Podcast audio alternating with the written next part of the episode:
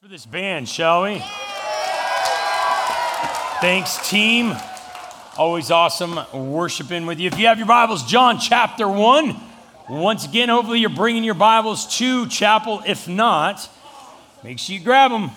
You're going to be going through them. In fact, tonight we're going to be talking about the importance of reading our Bible and why we could trust our Bible and what that looks like. So make sure if you're uh, wanting to take some notes too, maybe grab a pen, grab your booklet that Hume gave you, grab those. So, John chapter 1, we saw an awesome drama this morning, and Harry, the camp director who was just up here, talking about how he hates mint chip.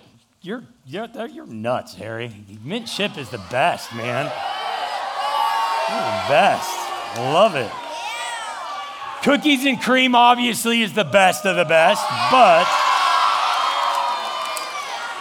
And can I be so bold? May I be so bold? I've been here for 14 years at Hume Lake, and I came up with an awesome shake called the Slinger Special. It was cookies and cream and strawberry. It was delightful. I'm just saying. I know. I'm just saying. There's a lot of good combinations Make sure you buy your youth pastor an ice cream, all right? Buy that for him. John chapter 1 is where we're going to be at, and it says this, verse 19. Wait, I forgot to even say. Harry was up here talking. Sorry, I got distracted, Harry, with your old mint chip thing. But Harry was talking, did a really good job of wrapping up this awesome drama that we saw about this guy, John the Baptist, right? This shaggy dog. I thought it was great, uh, portraying, again, what we're about to read. So, uh, keep that in mind as we're hearing this kind of played out, what we just saw. It says this, chapter 1 of John, verse 19. This is the testimony of John. Now, wait a minute. John is the same book that we're reading. Is it the same author? And the answer is no. All right. So the same, this John is a different John than the author. John, we've got Buddy up here. Uh, he is John. He's John, the guy who wrote the Bible. He's one of Jesus's disciples. This other John is John, buddy with the fleas, I think is what they call him, right?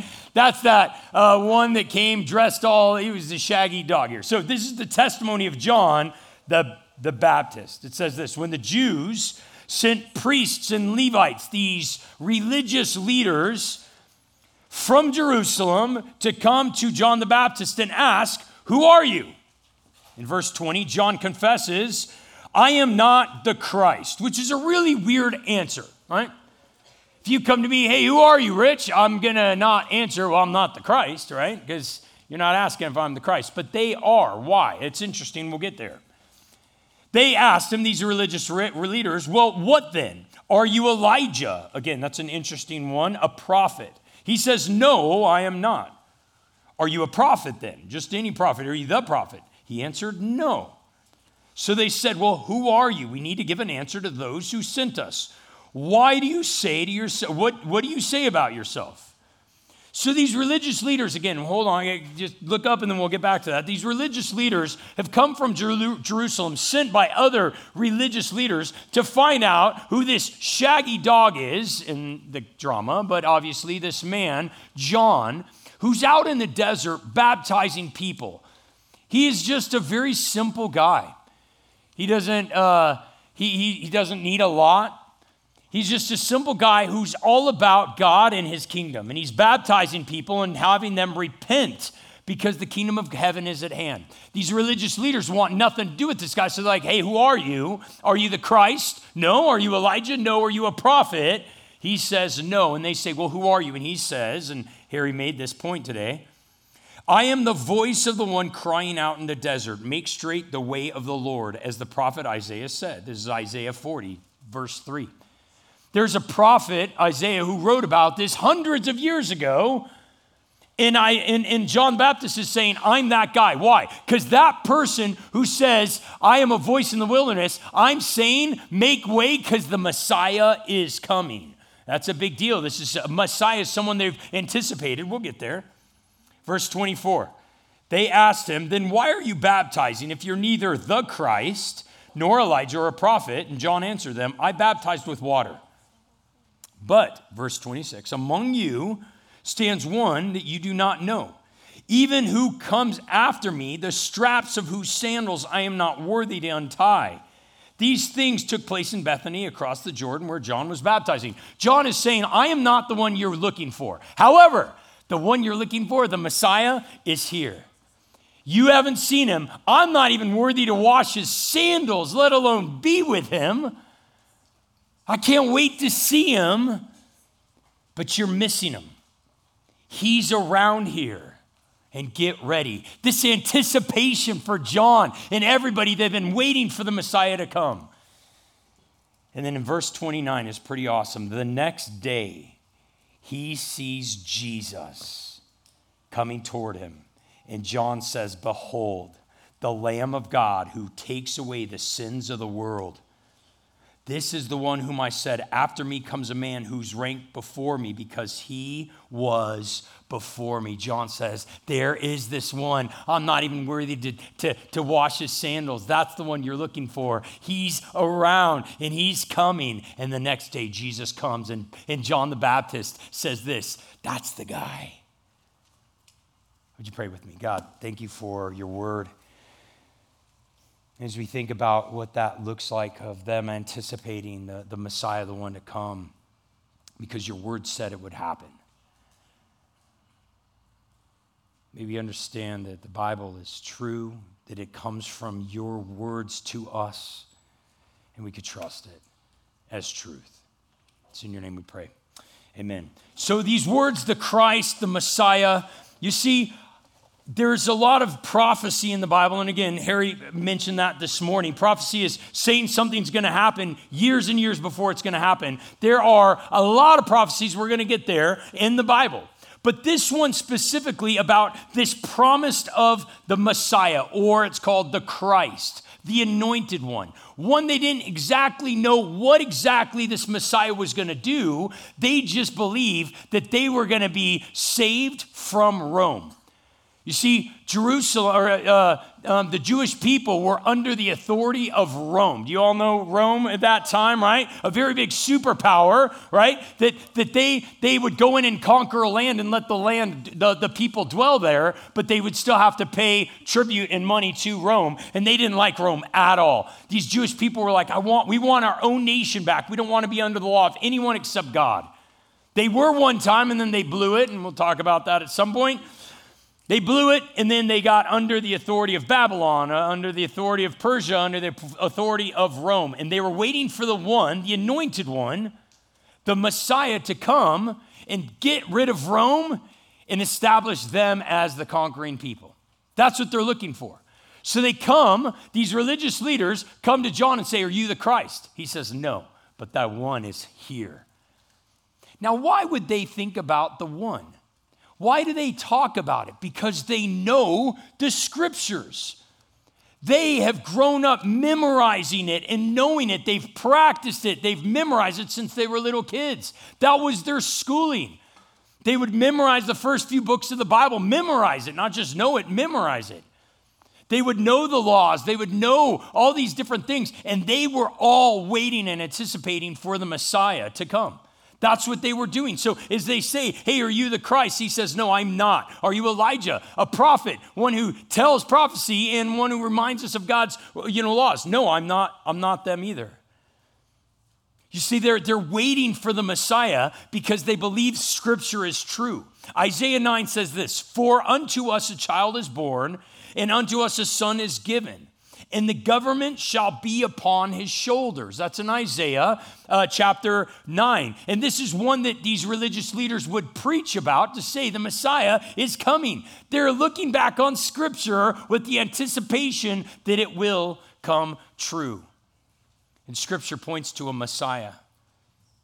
They knew scripture was from God. You see, God would use people. In fact, throughout the Bible, especially the Old Testament, it would say, Thus says the Lord, thus says the Lord, that God would speak through people and they would jot it down and write it down and it would be passed down. And, and, and it still was happening then in the New Testament as well, that, that it's God breathed, that God inspires these things that people would write. And we'll talk about the unity of scripture in a second. But we can't miss the fact that they knew God's word, that, that the, the scriptures were from God, and they trusted God. We have a right view of God. We talked about that last night.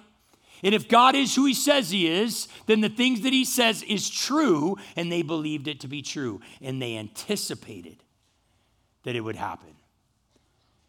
They looked forward to it happening. Anticipation's a fun thing. I like it. I like Christmas morning, Christmas Eve, you know, getting excited, can't really sleep. I like it. Even getting ready to come to Hume Lake, right? I get excited to come here. It's another thing. It's interesting about movies. Any movie, any any fans of movies out there? Anybody like movies? I like movies. I don't really like to watch trailers because I just like if there's a movie I want to see, I, I get excited to go and see it. I don't need to see the trailer. But I will hear lots of talking from my friends. Hey, this is what this movie. I'm like, ah, ah, don't tell me, don't tell me, because I know enough about certain things. Uh, you know, I'll read up on it just a little bit to not spoil it, because I don't like spoilers. Right? I want to know, but there anticipation, and when I go to a movie theater, which doesn't happen very often anymore, Man, and the lights go down, and I know the storyline to a point of what I'm about to see, especially if it's a sequel, right? If it's something that I've seen the first part and now the next one's coming out and I cannot wait, right? It, it's the lights go down. And I'm sitting there with my bride, my girl, my wife, and we're, we're waiting. And I got some popcorn, and I'm getting excited. And she knows she has to sit a couple seats over because, man, I like to get excited and, like, you know, shake. And I'm like, oh, it's going to be awesome, right? As the lights go down. And I hear this sound. Cue music.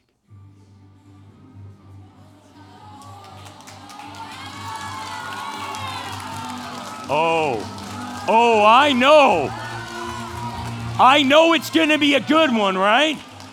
I know there's something coming because there's there's a lot of history in that in that series that's marvel in case you didn't know there's a lot of there's a lot of history that i really love and i i know a lot of that stuff so i know i don't know all that's coming but i know it's going to be good and I, I hear ideas of what it's going to be, and I hear that song and I, or that, that, that, that beginning part, and I'm like, oh, that anticipation, I can't wait. Or I'm sitting there waiting for something that I've waited for for a very long time, and it happens every so often, a new one comes out, and it's maybe this for some of you. Right?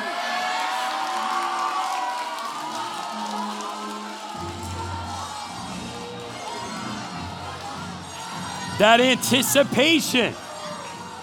Now, I saw this in the theater, and this was one of those, especially number seven that came out, right, a while ago that it started the whole series again. And me and my nerdy friends, we were so excited about it because we can't believe another story's coming out. We start reading up and talking about it, and this anticipation is coming that, of all of this that we heard and read.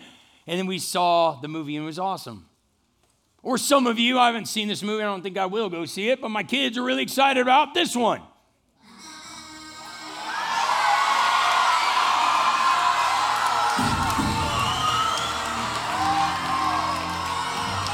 Oh, silly, silly, silly. Oh, my.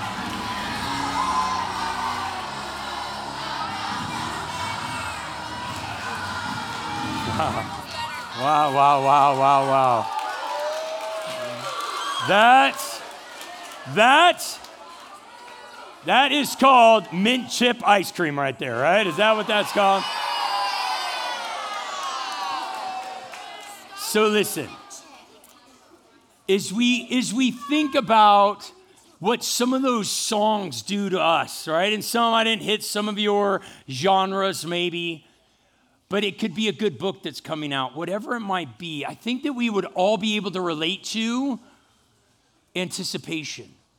Friends, you've got to go with me in this story here that is happening where all of these people are coming to John the Baptist and saying, Are you this person? Are you this person? As they've looked back to Scripture and they know that God, that's from God, that it's true and it will happen. And, and, and John Baptist is like, I'm not the guy, but the one is here. And then all of a sudden, the next day, Hundreds of years they've been waiting for the one, the Messiah to come. And then the next day, Jesus, who in John 1, in the beginning was the Word, the Word was with God, and the Word And then the word puts on flesh and dwells among us. And then the next day, Jesus. Did I say something weird? He put on flesh.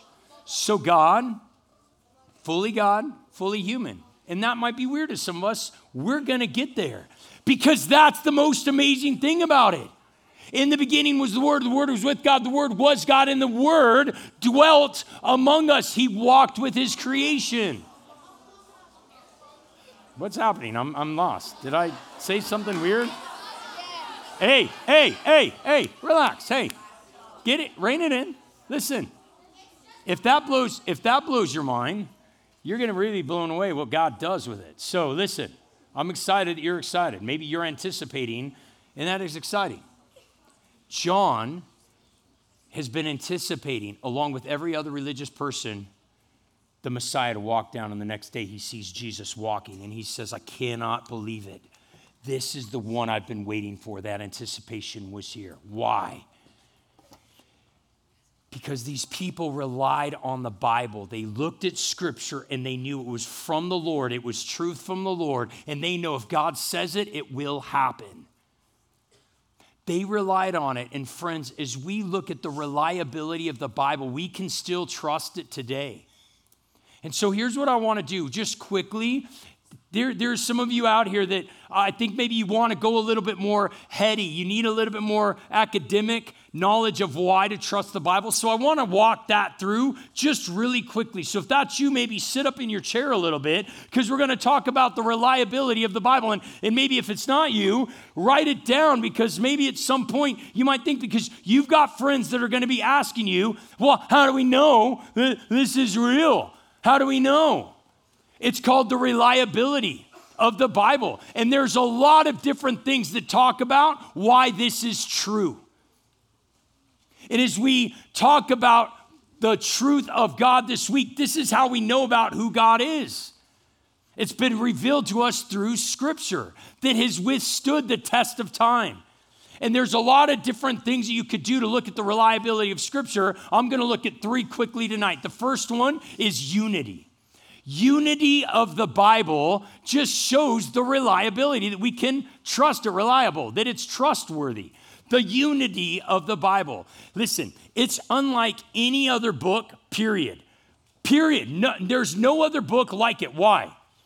Because it's not just one book. This is 66 different books, 1,000 or a 1,500 year span apart to write it 40 different authors, three different continents, and three different languages, all talking about God's redeeming love for his people.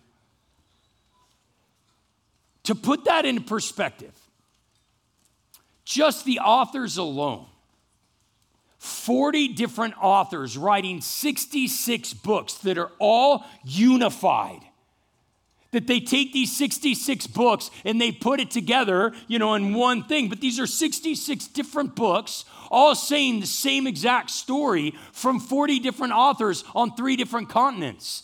Your favorite book that you would read, maybe it has two authors. Chances are it has one.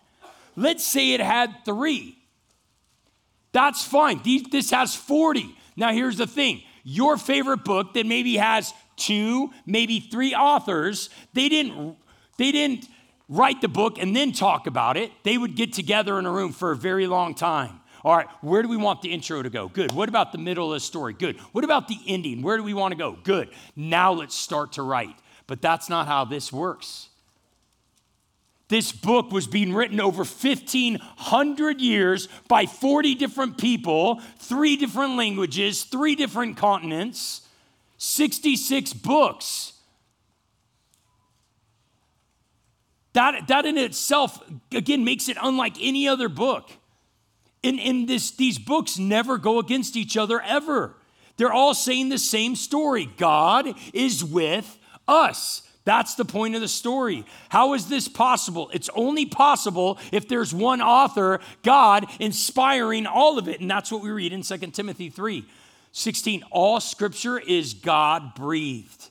It's useful for teaching, rebuking, correcting, training in righteousness. The unity of the Bible, friends, makes this Bible alone stand out like unlike any other book out there, period.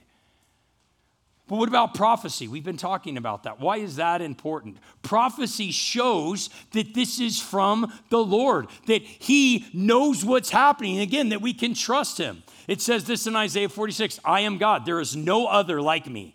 I am God, there is none like me, declaring the end from the beginning and from ancient times, things not yet done. There's over 1,800 prophecies in the Bible. And a, and a lot of this ha- actually takes place before Jesus even gets on the scene. There's so much history in the Old Testament that we're not even touching this week. The story of God's chosen people, Israel. And if you choose to listen to God, you'll be blessed. If not, this, this small little nothing nation that people don't even know about called Babylon is going to take over you. And they're like, no, no, no. Assyria, this crazy menacing power, they're going to take, take, take, take us out. And God says, no, no, no. Babylon. And they're like, it's Assyria. And Assyria goes away, and Babylon rises up to power and takes them over. And that's just one of, um, of 1,800 different prophecies that God says, I know the story. I know how it ends. I know how it began. Trust me. The prophecy alone that it would, that would happen when we start to talk about the Messiah, the one that is to come. All of these prophecies are written, written hundreds of years before Jesus even comes onto the scene. Now, here's where it gets a little heady and, and really exciting, all right? The, par, the, the mathematical probability of one person fulfilling eight prophecies. Everybody with me right now? The, the, the probability of one person a hundred, hundreds of years later fulfilling these just eight prophecies. You ready? This number is going to kind of mess with your mind a little bit. 10 to the 17th power. What does that mean? It means this. It's a, it's a, listen, it is a lot of zeros. The probability, don't lose, I don't want to lose you. Because this is this is why we're saying that this is true. Because the probability of one person fulfilling eight prophecies is 10 with 17 zeros past it. Let's put in another, another example. State of Texas. Big, right? We know the state of Texas. Here's the probability I take a little coin I mark an X on that half dollar coin and I put it somewhere in Texas. And then I take a lot of other coins and I dump it in the state of Texas to where it fills up all the state of Texas two feet deep with coins. And I mix it all up and I take a, a person and I blindfold them and I say, okay, now start walking. And when you're ready, stop, take off your blindfold, reach down and grab one coin. That's the probability of one person fulfilling eight prophecies in the Bible. Okay? Now, to keep it in perspective, Jesus fulfilled 300 prophecies. That should blow your mind. That number is insane and you can't even comprehend it. Why? How is it possible? The only way possible is that God wrote it. He knows how it starts and He knows how it ends. The unity of the Bible shows that we can trust it. The prophecy of the Bible shows that we can trust it. The archaeology, there's a lot of religious books out there, but a lot of them talk about things that just didn't happen and there's no evidence for it. I've been blessed to go to Israel and walk the land that this book talks about over seven times. And I've been, every time I go, I'm blown away with the different things that they're learning and they're discovering. In fact, I want to just show you three really quick here. Um, this first one was discovered in northern Israel. And again, I told you it's a little heady stuff, but I need you to understand the reliability that we can trust this thing based on unity, based on prophecy, based on archaeology. You can go to Israel and see these things. This little rock was discovered in a place called Dan, northern Israel. This actually has the inscription of the house of David. Why is that important? Because throughout the Bible, we're talking about this guy named King David, the house of David. And the fact that they found this rock with the inscription house of David in Israel is a game changer, not just to us, but to Israel in general.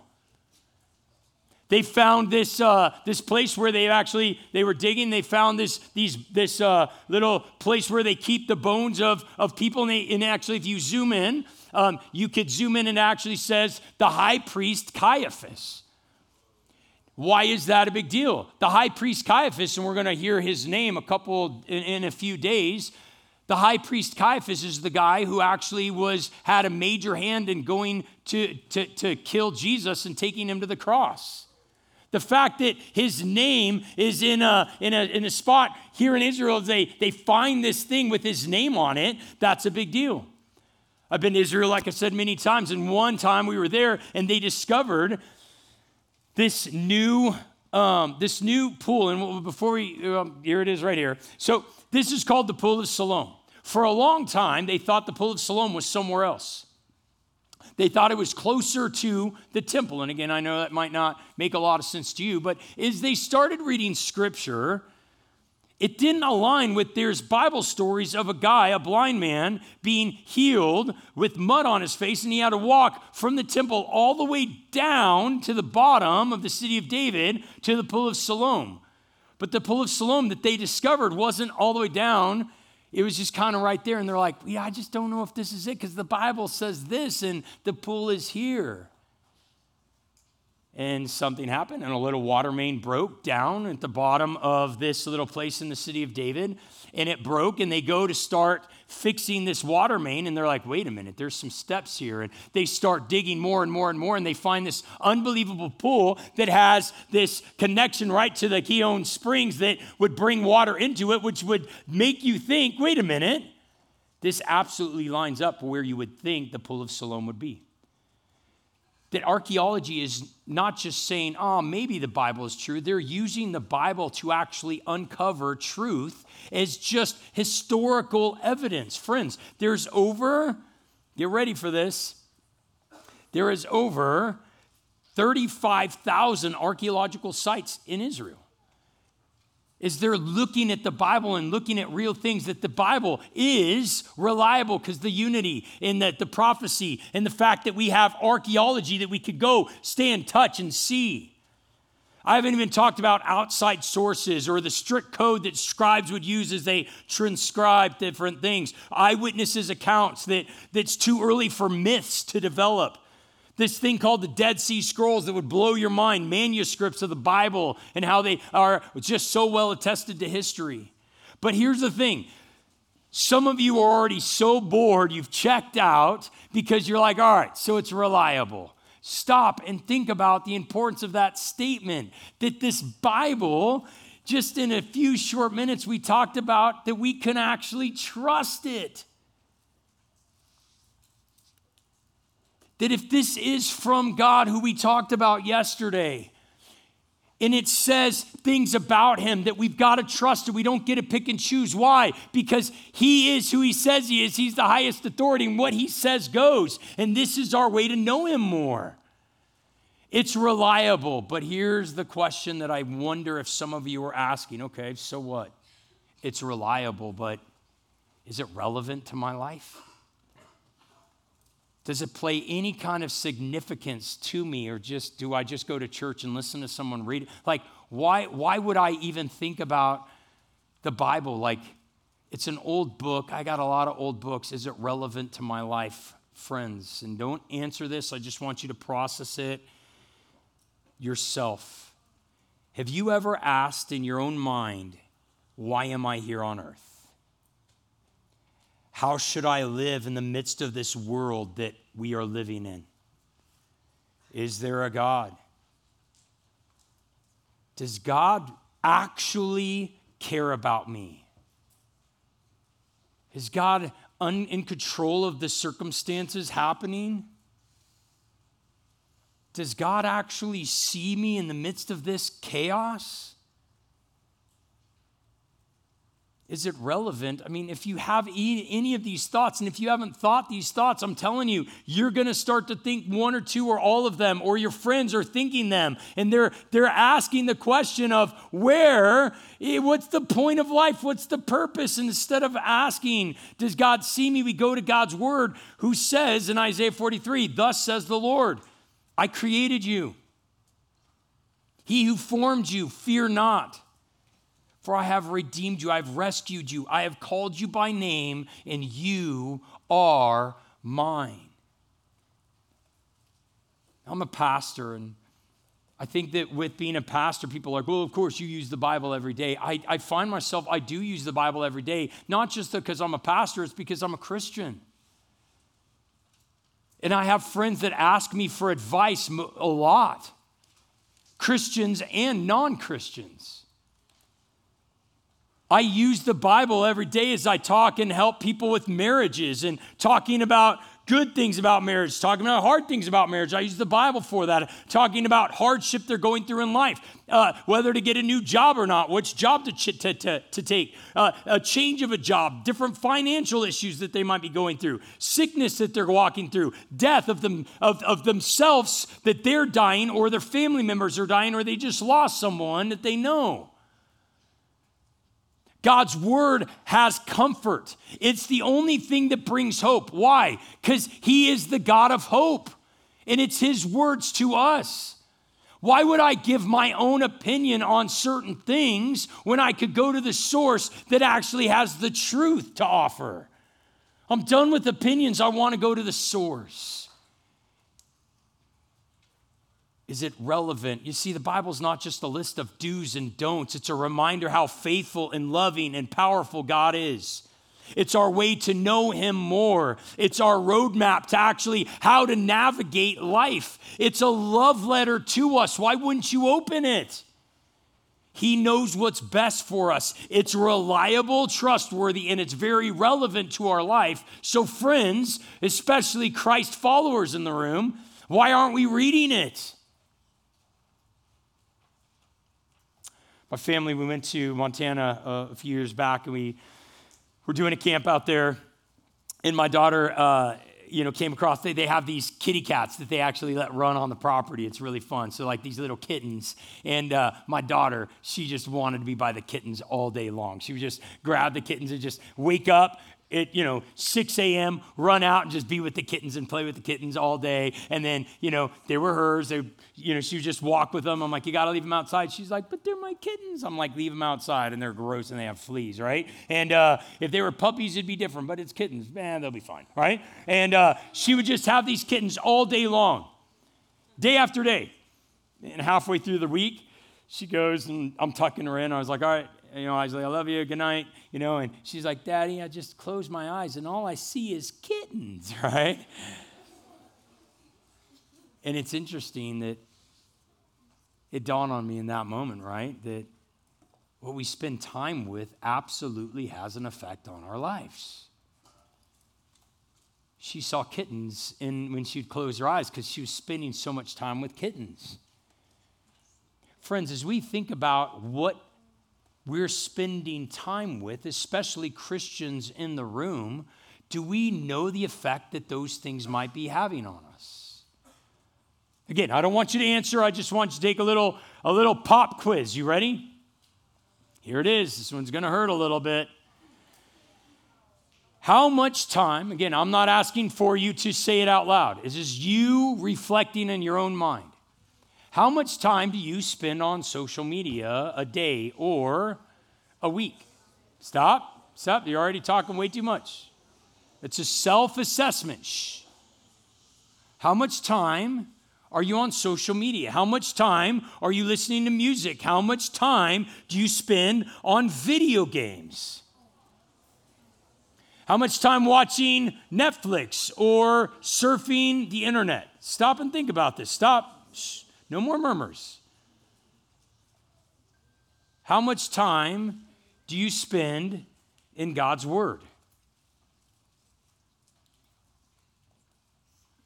Now, those things aren't bad things. They're not bad things at all. But if it's true that what we spend the most time with will ultimately have an effect on us, my fear is are we letting the wrong things in and affecting us and we keeping the best thing out?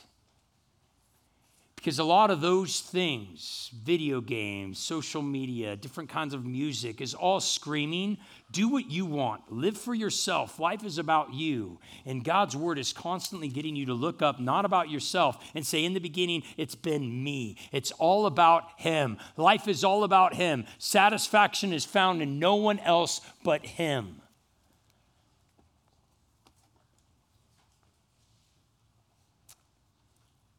Last illustration, we're going to land this plane. There's a lot of people that used to have a Bible, like a physical Bible like this, and they would write things in their Bible, right? Have you seen that? You guys seen, maybe your grandma might have one, or grandpa, or aunt or uncle. They have a Bible filled with notes, right? Have you seen these Bibles that you know, they pick it up and like an entire couple of chapters just fall out on the ground, right? The pages are just falling out, right? It's a worn Bible. It's a it's a used Bible. Here's a quote I want you to think about in light of that. You ready? A person whose Bible is falling apart usually reflects a life that is not person whose Bible is falling apart, which means they're using it a lot, they're reading a lot, they're ingesting it a lot. A person whose Bible is falling apart usually reflects a life that is not falling apart. Why? Because this Bible is truth. God's truth to us, His love language to us. It reminds us of who He is, a right view of God. It reminds us to look up. It helps us gav- navigate life, to remember who, who, whose we are and what life is truly about. And if we're into this as much as we should be, that our life actually starts to make sense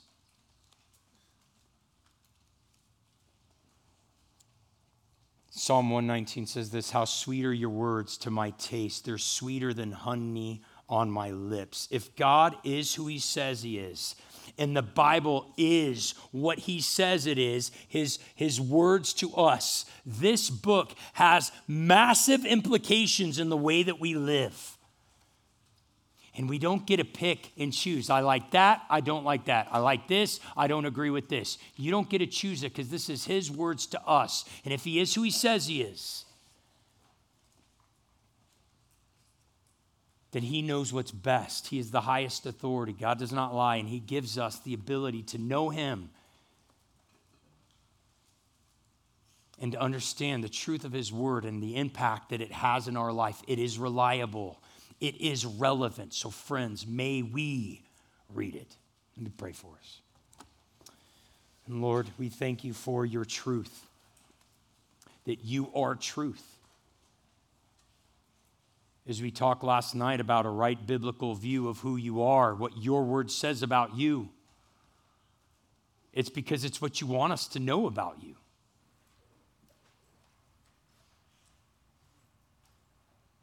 John the Baptist anticipated you coming because it was in your word and he trusted your word and it happened because you never let us down. You are faithful because we see it throughout the Bible. God, may we understand that it is relevant and that it is it is reliable that we can trust it. And God, may we have the desire to read it with your help. It's in your name we pray. Amen.